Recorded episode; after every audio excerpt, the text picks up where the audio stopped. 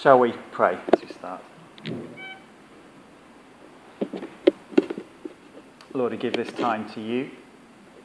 We pray that you would speak to us and that we can hold on to the good and forget the bad. Amen.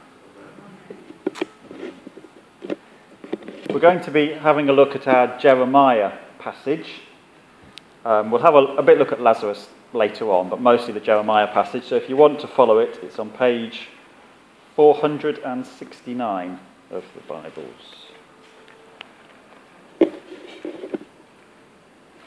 And here we find that Jerusalem is under siege. From the Babylonians from the north have come down and invaded. And so nobody can enter Jerusalem and nobody can leave Jerusalem. Um, it's a desperate situation, perhaps something we're not familiar with, a siege, but it got on for, for quite a while. It's gone on for at least two months. Um, it's hard to know exactly, it, doesn't, it just says the year in which this happened, but it's gone on for at least two months and it goes on for a, a good 18 months. And by the end of it, if you read Lamentations, people are basically starving to death. So a siege is a, is a severe situation they're under. And not only that, but Jeremiah, the prophet, we find is in, in prison effectively. He's under arrest and kept in the courtyard of the guard of the royal palace, verse 2. And we might well ask, well, why is Jeremiah, the prophet, under arrest? Well, because basically he prophesied what God wanted him to prophesy, um, not what the king, Zedekiah, wanted him to prophesy. So he put him in prison. The king wants to hear prophecies about how God is going to act immediately, he's going to overthrow the Babylonians, they're all going to be saved, and they're all going to live happily ever after. That's what Zedekiah the king wants to hear. But Jeremiah seems to be prophesying the opposite of that, really. I'm going to read to you what Jeremiah was prophesying because for some reason the lectionary decided to miss out those three verses. It was verse 32, verses 3, chapter 32, verses 3 to 6. So this is what Jeremiah had been prophesying. This is what the Lord says I'm about to hand the city over to the king of Babylon, and he will take it. King Zedekiah will be captured by the Babylonians, taken to meet the king of Babylon face to face. He will take Zedekiah to Babylon, and I will deal with him there, says the Lord. If you fight against the Babylonians, you will never succeed. So, not the kind of prophecy the king was looking for, and certainly not the kind of prophecy that he wanted Jeremiah telling the people. He wanted them to, he wanted them to be telling the people that it's, it's not going to happen. But Jeremiah was saying the opposite.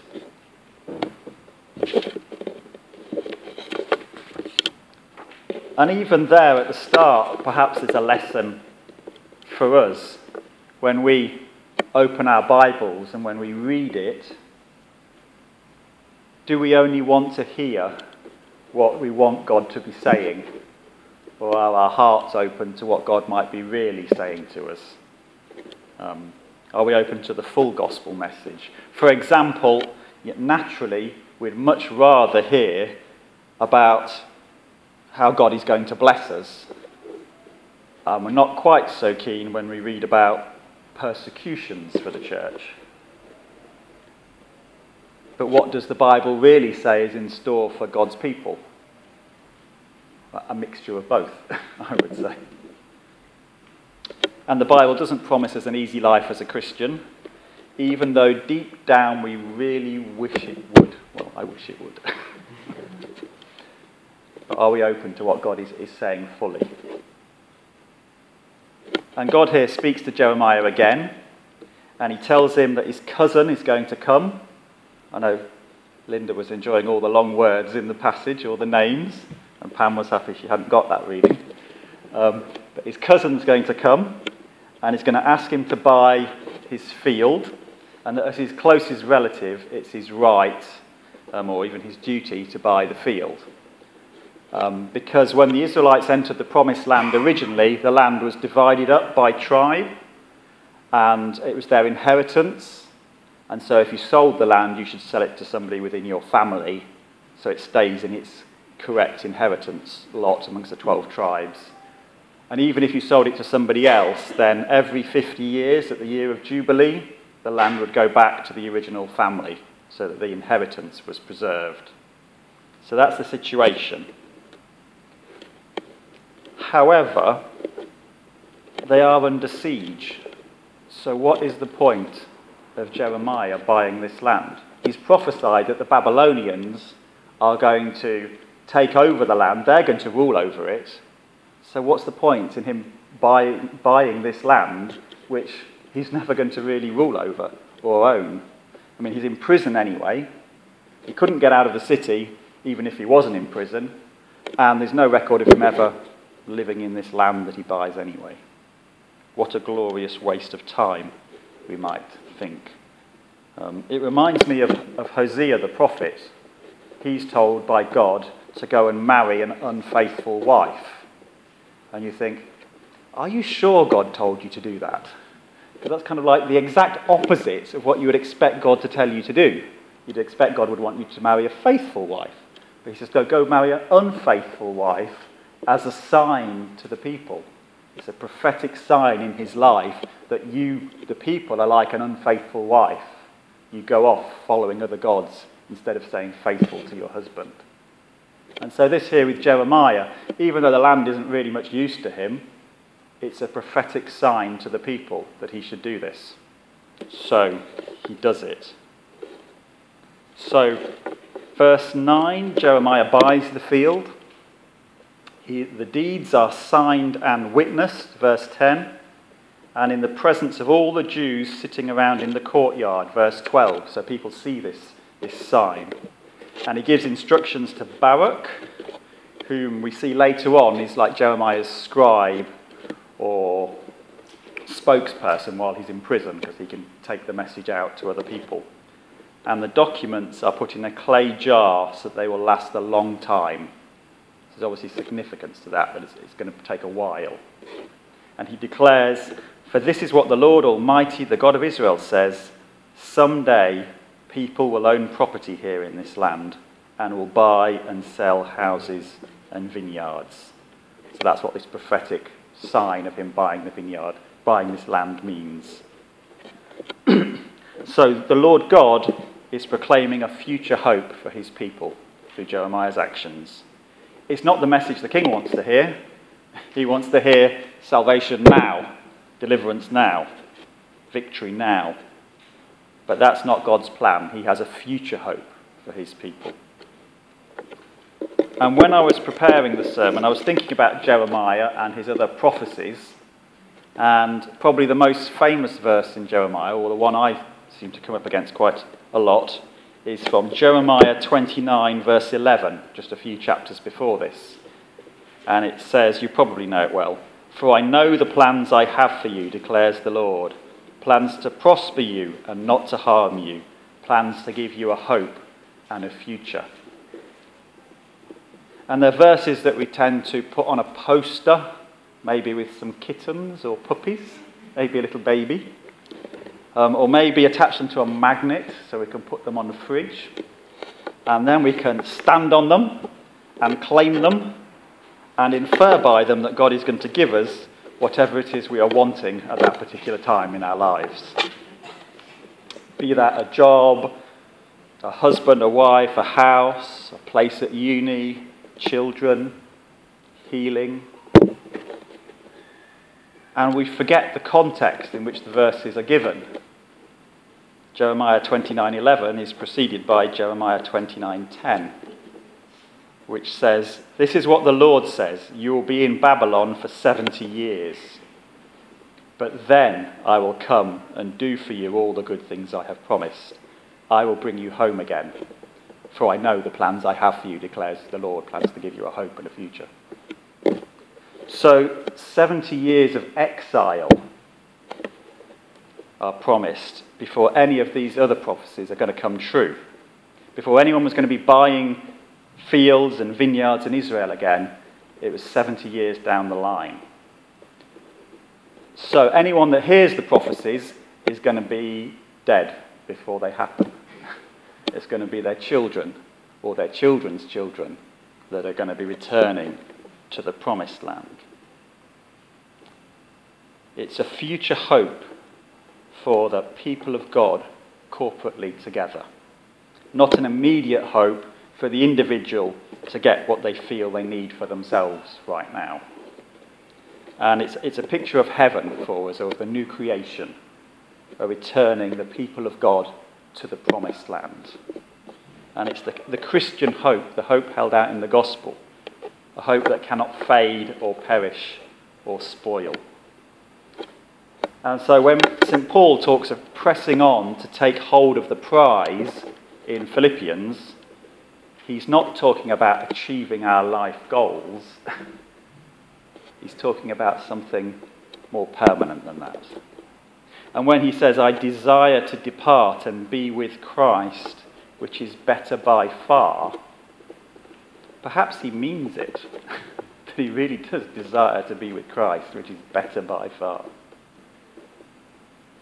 And the gospel that we preach here in Alperton, in our relatively comfortable lives, if it's the true gospel, then it must be applicable to all Christians throughout the world.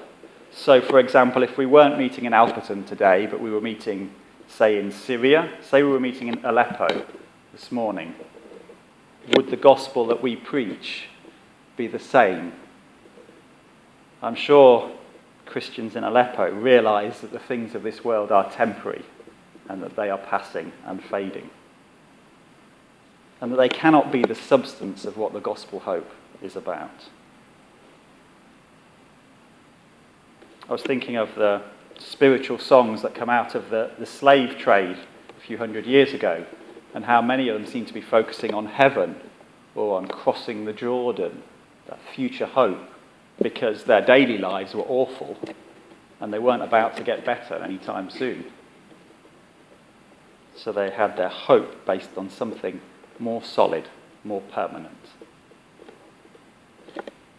There's somebody that, that I've known a long time. Um, they, don't, they, don't, come to this church, another church, and um, they're a committed Christian used to have home groups around their house. Um, but they were sick, had a severe illness, and gradually the illness got worse. Um, her marriage broke down. Eventually, she had to go into a care home, and recently I heard that, that she died. And I thought, God, what about the plans and purposes that you were supposed to have for her life? What happened to them? And then I just thought, oh, foolish David. Her life is not finished. Her life has only just begun. When we've been there 10,000 years, bright shining as the sun, we've no less days to sing God's praise than when we first begun. That's from Amazing Grace. So, so we need to believe this stuff. I speak to myself. Do we believe this stuff sing? I mean, take Lazarus in our second reading. It says he's a poor man, he's covered with sores that the dogs come and lick. He lays at the gates of a rich man, longing for scraps from his table. Finally, he dies and he's carried by the angels to be with Abraham. And when questioned by the rich man, Abraham states that during his life he's had everything he wanted, but that Lazarus had nothing. Lazarus had nothing. No money, no food, dreadful health, doesn't seem to have any family and friends around him. Can't imagine he had a great social life, really, lying at the gates, having his sores licked. And yet, when he dies, he goes to heaven. So, assumably, he's a follower of God. You don't go to heaven just because you're poor. So, what, did God just forget to bless him? in his life? It says he received nothing. I'm not saying today that God can't graciously bless us with houses and careers and full health and husbands and wives and children and all of these things if he chooses to, but they're not guaranteed. And they're not the substance or the promise of the gospel. I mean, non Christians can have all of these things and they're not partakers of the gospel at all. The gospel hope is about permanent things, not temporary things. It's about a permanent inheritance for the people of God that cannot spoil or perish. And heaven and the new creation is not supposed to be a place we go to when we die, it's, it's our home, the place we long for. I'd like to finish by quoting some of my favourite verses from the Bible 1 Corinthians 15 initially, and then Revelation 21. so 1 Corinthians 15. Listen, I will tell you a mystery. We will not all sleep, but we will all be changed. In a flash, in the twinkling of an eye, at the last trumpet. For the trumpet will sound, the dead will be raised imperishable, and we will all be changed. For the perishable must close itself with the imperishable, and the mortal with immortality. When the perishable has been closed with the imperishable, and the mortal with immortality, then the saying that is written will come true Death has been swallowed up in victory. In Revelation 21. Then I saw a new heaven and a new earth, for the old heaven and the old earth had disappeared, and the sea was also gone. And I saw the holy city, the New Jerusalem, coming down from God out of heaven, like a bride beautifully dressed for her husband. And I heard a shout from the throne saying, Look, God's home is now among his people. He will live with them, and they will be his people. God himself will be with them. He will wipe every tear from their eyes, and there will be no more death, or sorrow, or crying, or pain. All these things are gone forever. And the one sitting on the throne said, Look, I am making everything new. Amen. Let's pray together.